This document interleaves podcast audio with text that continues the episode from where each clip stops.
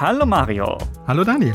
Ja, wir haben ja ab und zu so diese Themen im Podcast. Ich weiß nicht, ob du das auch kennst, wenn man so denkt, ah, die Natur denkt sich was dabei, ne? Ja, natürlich. Und heute haben wir was, wo sich die Natur eine Menge dabei gedacht hat, nämlich wie die Tiere zusammenarbeiten. Ja, genau. Also ähm, die einen haben Fähigkeiten, die die anderen nicht haben und beide zusammen schaffen dann irgendwas Cooles oder irgendwas Wichtiges. Also gemeinsame Ziele erreichen.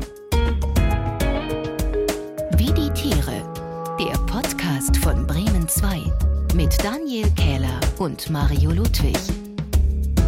Das ist der Podcast, in dem wir schauen, wie Tiere durchs Leben kommen. Und äh, ja, Mario, wir haben gerade schon gesagt, es geht ums Zusammenarbeiten. Ähm, und Symbiose ist der richtige Begriff, ne? Ja, genau. Symbiose, das gibt es nicht nur bei uns Menschen, das gibt es auch im Tier- und Pflanzenreich. Und ich habe mal im Lexikon nachgeguckt, was heißt eigentlich Symbiose? Und da habe ich folgende Definition gefunden. Unter einer Symbiose versteht man ganz allgemein das Zusammenwirken zweier Systeme zum beiderseitigen Vorteil. Das heißt, die Tiere arbeiten zusammen, unterschiedliche Arten und haben beide was davon. Ich erinnere mich noch daran, das fand ich im Biounterricht damals total interessant, weil das auch wirklich denn Tiere oder eben auch sogar Pflanzen waren, die sonst eigentlich gar nichts miteinander zu tun hatten oder, naja, total unterschiedlich waren, ne? Genau, das ist das Spannende. Also wir haben Tiere, die groß sind, die mit kleinen zusammenarbeiten oder die völlig, völlig andere Arten sind und trotzdem arbeiten zusammen. Ich finde das toll. Genau, und ich glaube, man kann es ja auch mal so vergleichen. Wir kennen es ja auch so ein bisschen aus unserer Welt. Also auch total unterschiedliche Leute.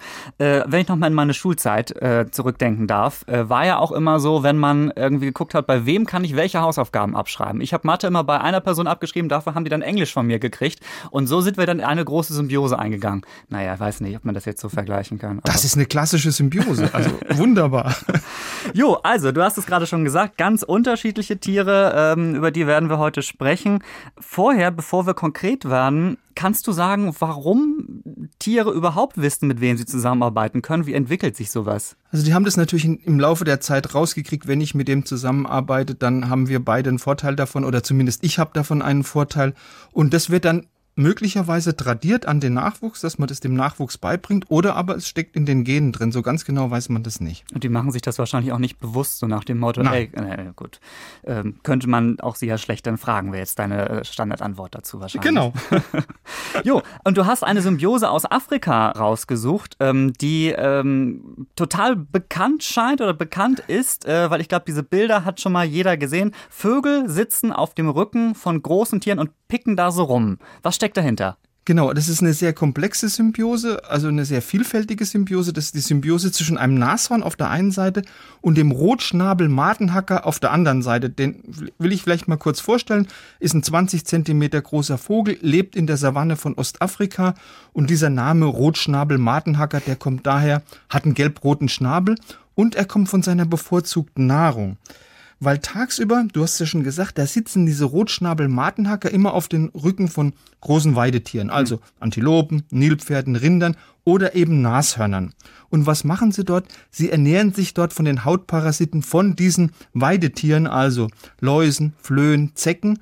Und das machen die schon recht ordentlich. Also ein einziger Madenhacker, der frisst so 100 Zecken pro Tag. Das ist eine ganze Menge. Der Gras das arme Nashorn so richtig leer. Oder eigentlich ja ganz gut, würde, Genau. man, würde man jetzt sagen. Also äh, ganz klar, äh, beide profitieren gegenseitig vom jeweils anderen Ende der Geschichte. Theoretisch ja, aber es gibt neuere Untersuchungen, die sagen, so ein ganz Geschäft auf Augenhöhe ist das nicht. Es gibt einen englischen Zoologen, der heißt Paul Weeks, der hat bei Untersuchungen von Weidetieren in Zimbabwe rausgekriegt, dass diese Madenhacker nur 15 Prozent ihrer Zeit mit dem Fressen von Parasiten verbringen. Und was machen sie in der übrigen Zeit? Da picken sie so in den Wunden von den Tieren rum, um die Wunden offen zu halten. Die fressen auch das Blut beziehungsweise kleine Stückchen aus den Wundrändern der Tiere. Also in dieser Hinsicht sind es wirklich keine angenehmen Gäste. Das ist also kein Geschäft auf Gegenseitigkeit. Aber es gibt tatsächlich eine weitere Zusammenarbeit. Der Madenhacker warnt das Nashorn vor Wilderern. Ist es nicht toll? Ja, aber ähm, äh, pickt er dann einmal so richtig rein, dass das Nashorn dann irgendwie aufschreit oder, oder wie macht er das? Nein, er macht es mit einem Warnruf und dieser Warnruf, der bringt auch was, weil Wissenschaftler haben sich jetzt mal Spitzmaulnashörner, das ist ja eine von, der, von den Arten, die wir in Afrika haben, im Gegensatz zu den Breitmaulnashörnern und diese Rotschnabelmartenhacker, die sitzen oft auf dem Rücken von den Nashörnern, die hat es, haben sie sich mal etwas genauer unter die Lupe genommen und sie haben festgestellt, dass Nashörner, die keinen Martenhacker auf ihrem Rücken hatten, dass die nur zu etwa 23 Prozent einen Menschen bemerkt haben, der sich genähert hat. Nashörner mit einem Martenhacker auf dem Rücken, die haben diesen nähernden Menschen immer bemerkt. Und der Martenhacker hat eben das Nashorn dann eben mit Hilfe von diesem Alarmruf auf die drohende Gefahr hingewiesen. Rotschnabel-Madenhacker, sehr schönes, äh, sehr schönes Wort, muss man nochmal sagen. Ja, finde ich auch. Ähm, aber hat der auch was davon, wenn er das Nashorn wahrt? Also ist das auf Gegenseitigkeit irgendwie auch in diesem Punkt? Ist das eine echte Symbiose? Also ganz genau weiß man das nicht. Also es gibt eine Theorie, die sagt, der Madenhacker, der hat im Laufe von einer wirklich kurzen Zeitspanne, zugegebenermaßen sehr kurzen Zeitspanne gelernt, seine Nahrungsquelle, also das Nashorn mit seinen Wunden und seinen Parasiten vor Menschen zu schützen. Weil Nashörner werden ja seit 150 Jahren wirklich sehr intensiv bejagt und sind deshalb auch vom Aussterben bedroht. Das heißt, er schützt seine Nahrungsquelle. Hast du die schon gesehen? Du bist doch auch irgendwie in verschiedenen afrikanischen Ländern schon unterwegs gewesen. Ja klar, also wenn du irgendwo äh, an, in, in Afrika, ob das jetzt Tansania, Südafrika oder sonst wo ist, wenn du an der Wasserstelle ein, ein Nashorn siehst, äh, dann kannst du sicher sein, auf dem Rücken sitzt auch ein Madenhacker oder mehrere. Wir müssen mal gemeinsam eine Safari machen, Mario. Oder? Machen wir todsicher. Nach Corona machen wir das als allererstes. So, und vielleicht sehen wir dann auch diese hier, wenn wir auch noch ähm, äh, schnorcheln, äh, wobei ich bin mir nicht so sicher, ob ich das machen möchte, denn das Prinzip ein anderes Tier entfernt die Parasiten, das gibt's auch unter Wasser. Wir hatten das ja vor kurzem schon so ein bisschen bei einem Fisch, der sich auch festsaugt, also in unserer Folge Wie die Tiere reisen war das. Aber es gibt eben noch mehr Parasitenfresser unter Wasser, die auch total interessant sind. Ähm, wen hast du äh, jetzt rausgesucht? Wer frisst da wem jetzt wieder Dreck vom Körper? Oh Gott, das klingt eklig. Äh, ja, ist es auch ein bisschen. Also wir sprechen hier von den Putzergarnelen. Da sagt es jetzt schon der Name.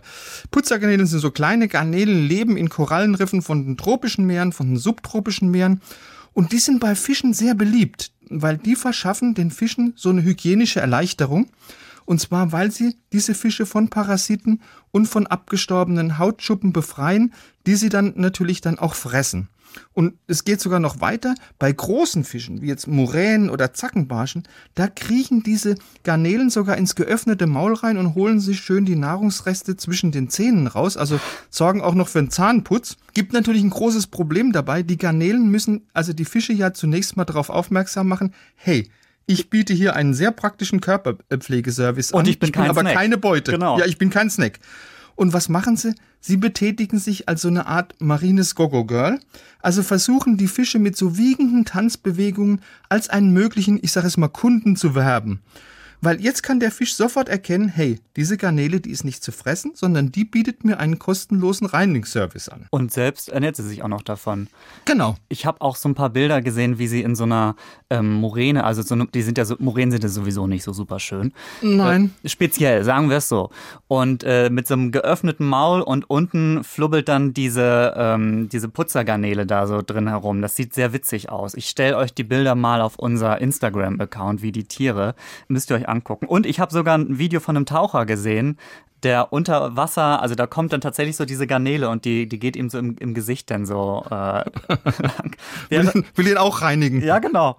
Ähm, wir bleiben fürs Zusammenarbeiten jetzt noch ein bisschen weiter unter Wasser und haben ja wahrscheinlich das eines der bekanntesten Unterwassertiere oder einen der bekanntesten äh, Fische. Ähm, Findet Nemo wäre jetzt das Stichwort, Mario, ne?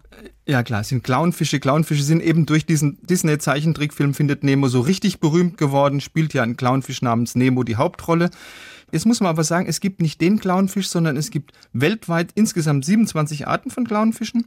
Die sind alle so 8 cm groß, sehen alle aus wie Nemo, also haben so einen schönen leuchtend orangen Körper, haben diese drei senkrecht verlaufenden weißen Streifen und die leben auch schön im Korallenriff und da leben die in einer sehr engen Symbiose mit Seeanemonen. Mhm. Seeanemonen muss man jetzt vielleicht sagen, obwohl die einen Pflanzennamen haben, sind das keine Pflanzen, sondern das sind festsitzende Tiere, sehr eng mit den Korallen verwandt und es sind Tiere, die haben Tentakeln, die mit Nesselzellen besetzt sind und dadurch können die sich sehr gut vor Fressfeinden schützen. Und was hat der Clownfisch jetzt von der Seeanemone? Die Seeanemone, die bietet jetzt erstmal dem Clownfisch mit ihren giftigen Nesselzellen, mit ihren Tentakeln Schutz vor anderen Fischen. Der geht einfach in die Seeanemone rein. Die Anemone profitiert von dieser Symbiose mit den Clownsfischen, weil die sie auch gegen Fressfeinde, zum Beispiel gegen Pfeilenfische, verteidigt und Die Clownfische, die halten außer noch schön die Tentakel von ihrer Partnerin sauber, die versorgen sie mit ihren, durch ihren Kot mit Nährstoffen und was machen sie auch noch? Sie fächeln ihr so schönes sauerstoffreiches Wasser zu. Also die tun eine Menge dafür. Also die sorgen so ein bisschen für das frische Wasser in der Anemone. Okay, das genau. kann ich mir alles soweit vorstellen.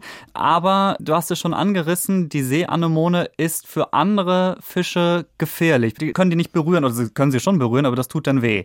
Aber das bereuen sie, ja genau. So, warum schafft das der Clownfisch, sich da so reinzukuscheln? Weil das sieht ja eigentlich recht entspannt aus, wenn die da so drin sitzen weil der Clownfisch wirklich einen ganz raffinierten Trick drauf hat. Die nehmen einfach die chemischen Signaturstoffe von dieser Anemone in ihre Schleimschicht auf. Und zwar einfach dadurch, dass sie sich ganz, ganz vorsichtig so an den Tentakeln von der Anemone reiben.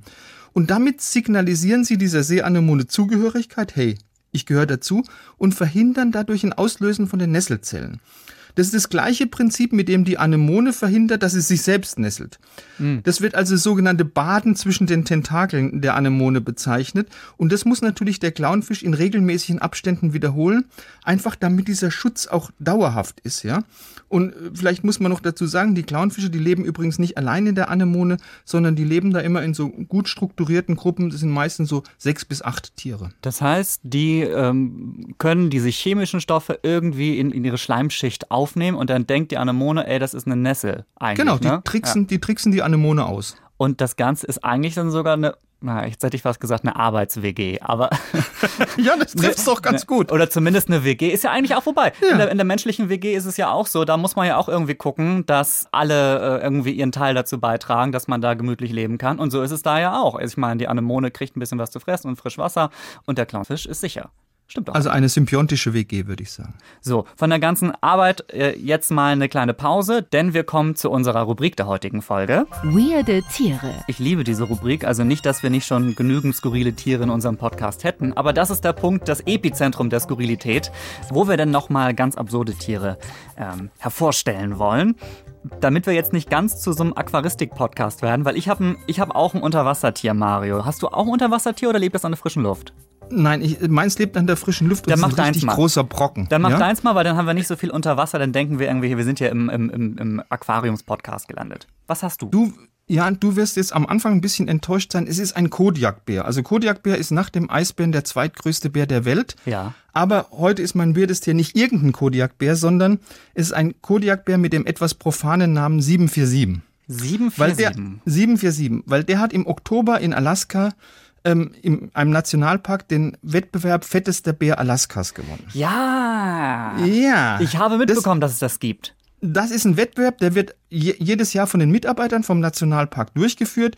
Und da stellen die Mitarbeiter immer zwei Fotos von, naja, sagen wir, einem Dutzend besonders adipöser Bären ins Internet.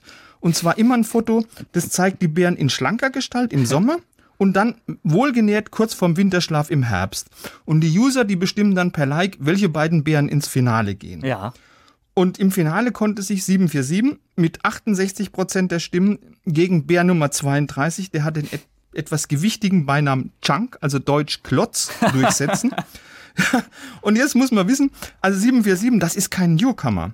Oh. Also das ist ein dicker Bär, Kampfname Jumbo Chat ist ja klar. Mhm. Der hat bereits 2018 einen hervorragenden zweiten Platz belegt. Und damals wurde im laufenden Wettbewerb von der Nationalparkverwaltung mit folgenden Worten angepriesen. Sein Bauch hängt fast auf dem Boden. Ist das ein Bär oder ein Nilpferd? Oh. Jetzt muss man natürlich sagen, bei diesem fettester Bärwettbewerb, da geht's nicht wirklich gerecht zu, weil die Fotos von den Bären, die sind oft aus ganz verschiedenen Blickwinkeln aufgenommen. Da sieht also mal ein Bär von der Seite schon mal dicker aus als ein frontal fotografierter. Dann sind die Fotos auch noch unterschiedlich alt. Also das hat seine Tücken. Jetzt ist es ganz witzig, hat aber alles einen ernsthaften Hintergrund. Ja.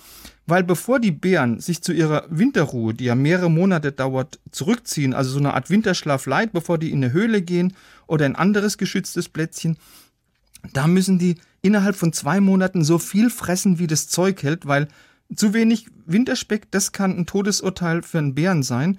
Und mit diesem Wettbewerb fettester Bär Alaskas, da möchten wir natürlich die Bevölkerung, aber natürlich auch die vielen Touristen für diesen wirklich jährlichen Überlebenskampf von den Kodiakbären mhm. sensibilisieren. Wir machen jetzt einen ganz großen Sprung, weil ich habe ein total anderes Tier. Schön. Das ist doch gut so. Und die Überschrift wäre, ich habe einen Fisch, der nicht so richtig schwimmen kann. Sehr gut. Wo man erstmal das sagen könnte, okay, keine besonders gute Voraussetzung. Ich bin mir aber ganz sicher, du kennst ihn, weil er ist sehr auffällig. Und zwar ist es die Rotlippen-Seefledermaus. Schon mal gesehen? Nie gesehen, nie gehört. Ich schäme mich jetzt gerade ein bisschen. na, super, pass auf. Also, ähm, lebt auch nicht hier gerade um die Ecke, sondern eher in äh, tropischen oder subtropischen Meeren oder auch zum Beispiel ähm, um die Galapagos-Inseln herum, da noch gar nicht mal so tief im Wasser, habe ich gelesen. Äh, Galapagos-Inseln müssen wir auch mal, äh, müssen wir uns auch mal merken. Ähm, und eine sehr schöne Beschreibung. Ich habe sie wirklich jetzt ausnahmsweise mal von Wikipedia abkopiert, ähm, weil es einfach so schön formuliert ist. Die großköpfigen Fische haben einen merkwürdig abgeplatteten, dreieckigen oder runden Körper, sagt die Wikipedia. Also keine besonders große Schönheit, muss man sagen. Und das Skurrile an diesem Fisch ist, es ist jetzt kein Fisch, der so normal durchs Wasser sich bewegt, wie man es jetzt glauben würde, sondern er bewegt sich nur auf dem Meeresboden mit seinen Flossen und es sieht wirklich aus, als hätte er Beine ähm, und geht dann da so ein bisschen voran. Und das Auffällige, und das sagt schon der Name Rotlippen-Seefledermaus, das Auffällige ist eben, sind die roten Lippen, ist die Mundpartie, die so total grämig nach unten zeigen, also eigentlich nicht besonders freundlich darblickend, eher mürrisch. Und die ganze Form von dem Tier ist auch so ein bisschen, hm, also dreieckig stand ja schon in dieser Definition drin, kommt so ungefähr hin, aber hat auch so, so Knubbel auf dem Körper, wie so, wie so Warzen. Also eigentlich würde man sagen, nicht besonders schick, aber hat sich dann nochmal echt schick gemacht mit diesem roten Lippenstift. Das natürlich kein Lippenstift ist, sondern möglicherweise wirklich zur ähm, sexuellen Anziehung beziehungsweise um auf sich aufmerksam zu machen äh, dient. Rot ist ja auch so eine Signalfarbe. Ja, haben das nur die Männchen, die Schlauchbootlippen, die schönen roten, oder ähm, haben das auch die Weibchen? Weißt Da, du das? da erwischst du mich jetzt gerade. Ich weiß es tatsächlich nicht genau. Ich habe aber von den verschiedenen Arten gesehen, dass die größtenteils, ah, also auf den Bildern hatten sie die alle. Ich check das mal und ich schreibe euch das auf unser Instagram-Account, weil da muss ich diese Bilder sowieso posten, so großartig wie die ich aussehen. bin gespannt. Ihr werdet es lieben und ein paar Infos kommen dann auch noch dazu. Und damit zurück zu, wie die Tiere zusammenarbeiten und das artübergreifend, denn das ist das Spannende an den Symbiosen. Darüber haben wir eben schon gesprochen. Und bei der Zusammenarbeit im Tierreich, da ging es bislang, ich fasse nochmal zusammen, um ja, Körperhygiene und um den Schutz vor anderen. Es ging auch so ein bisschen um Ernährung bei der Körperhygiene, weil die einen das andere Tier sauber gefressen haben. Ähm, aber jetzt haben wir eine Partnerschaft, bei der es nur ums Essen geht. Das hatten wir noch nicht. Ähm, eine ungewöhnliche Partnerschaft zwischen zwei Tieren. Also da würde ich es jetzt erstmal nicht erwarten. Welche Tiere sind das, Mario? Das ist die Partnerschaft zwischen Honiganzeiger und Honigdachs, leben beide im südlichen Afrika. Der Honiganzeiger, das ist ein kleiner Vogel, frisst für sein Leben gern Bienenmaden. Lecker, lecker, lecker. Aber er ist dummerweise nicht in der Lage, mit seinem dünnen Schnabel so ein Bienennest auch aufzuknacken. Und genau da kommt jetzt der Honigdachs ins Spiel. Das äh, ist, also Dachs kenne ich. Äh, was ist der Honigdachs? Honigdachs ist ein Raubtier, vielleicht so groß wie ein Schäferhund, gehört zur Familie der Marder und damit ist er natürlich ein Fleischfresser, aber Fleischfresser hin, Fleischfresser her. Die absolute Lieblingsnahrung von einem Honigdachs ist natürlich Honig. Und Überraschung. Welche Überraschung.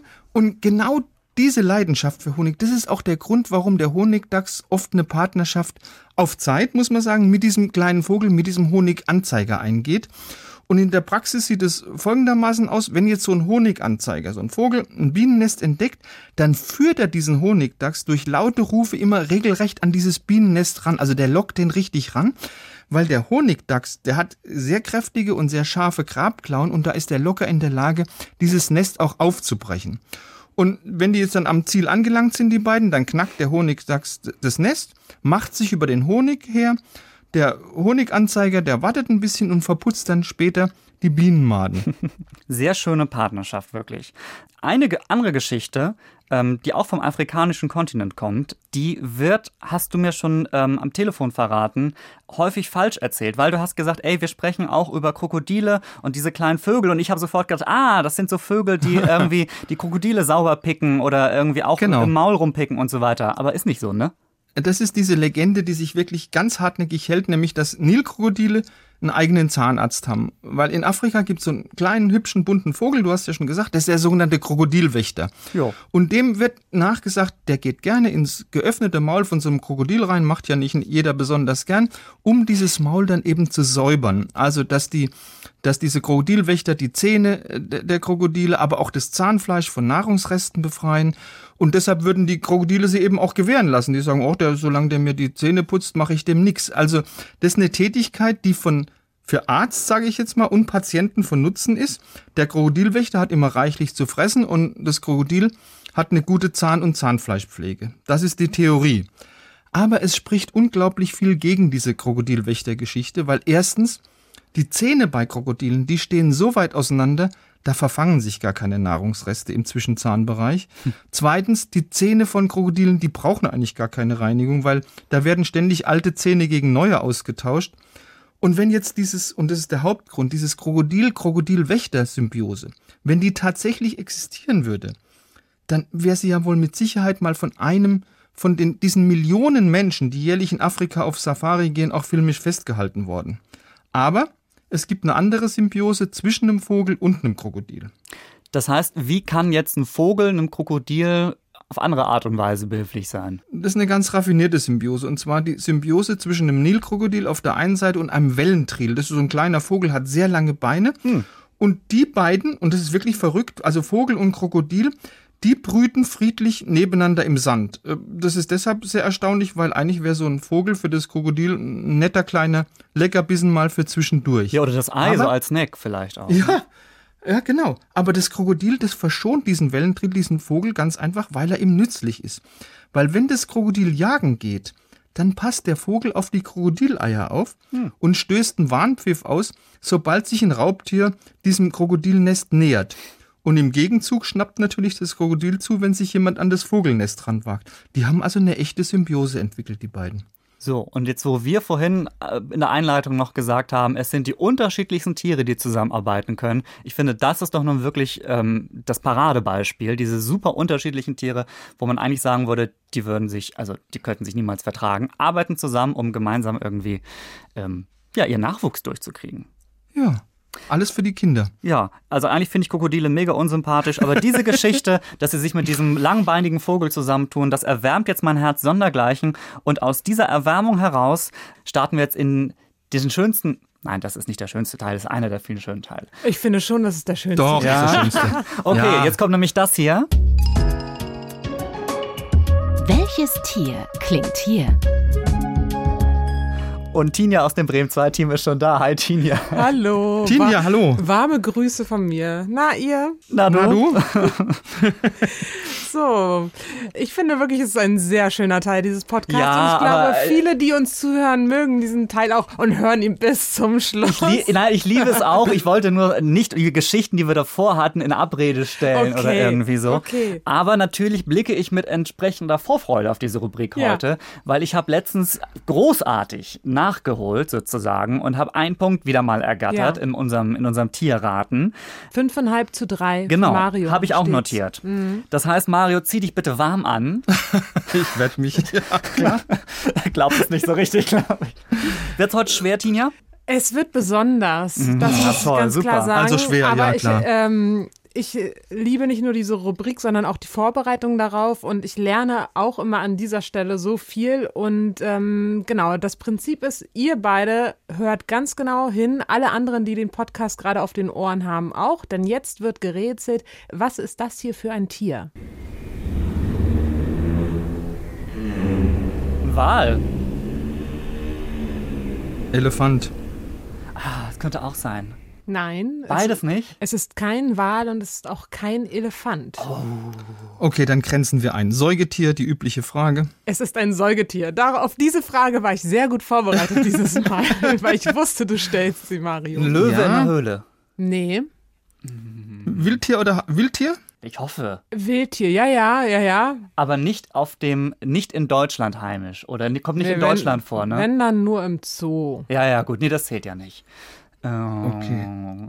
Aber das klingt sehr bedrohlich. Hört nochmal.